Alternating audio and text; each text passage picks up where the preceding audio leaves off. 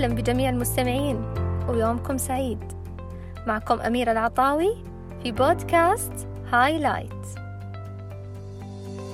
إذا أردت أن تحيا سعيدا، اربط حياتك بأهداف وليس بأشخاص.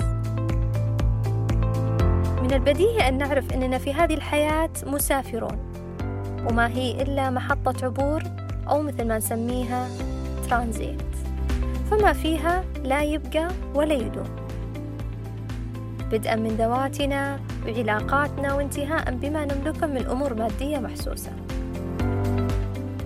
إذ أدركنا هذا المعنى العميق، وأنه مع مرور الوقت راح تتجلى حقيقة جميلة، وهي أن ليس للإنسان إلا ما سعى، بحيث ما يبقى من رصيدنا إلا كل ما قدمناه من خير.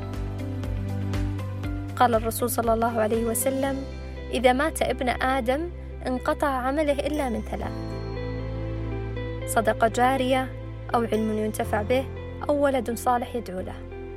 سبحان الله، هذه رسالة من رسولنا الكريم، بأنه الإنسان إذا رحل من هذه الدنيا وهذه الحياة ما يبقى من أثره إلا أعماله، فلنسعى أن أعمالنا كلها تكون خير.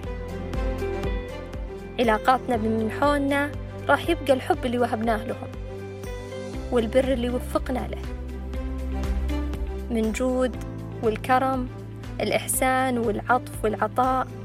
كل هذه ما راح يبقى من رصيدنا إلا هي، بعيدا عن الشخوص والذوات. كل شخص مر فينا ودخل ضمن حياتنا أو بتفاصيل يومنا ثم غادرنا، ما كان كذا وبس، ما دخل حياتنا إلا اللي يحمل لنا رسالة أو حكمة ويغادرنا. يدخل حياتك يعلمك درس ويغادرك، قد تكون أيام أو أشهر أو سنوات، كارتباط زواج مثلا، أو صداقة، أو إنه عمل يجمعنا، وتمر هذه الأيام والسنوات والأشهر ويغادرنا سبحان الله هذا الشخص.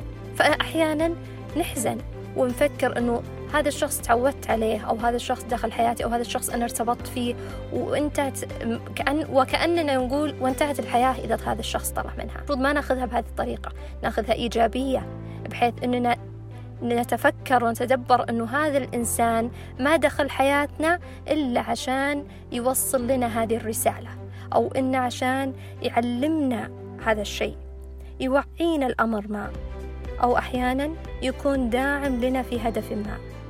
لكن كل هذه رسائل إيجابية باختلاف حامليها، فلتطمئن قلوبكم. ما تتوقف حياتك أبدا إذا هذا الشخص طلع من حياتك، بل بالعكس، انطلق واستمر نحو أهدافك وتحقيقها. ولا بد أن نقيس هذا علينا إحنا شخصيا، قد نكون إحنا ندخل حياة غيرنا لدور أو لمهمة ما ونغادرهم لدور ومهمة أخرى، أو لرسالة نحملها حتى نوصلها له. لذلك ازرع الخير، وابذر الأمل، وابتسم، وسر بطموح، لا تفكر بمن مضى وكيف مضى. أختم الحلقة بمقولتي المعتادة: كل يوم بداية جديدة. ألتقي بكم في بداية قادمة بإذن الله.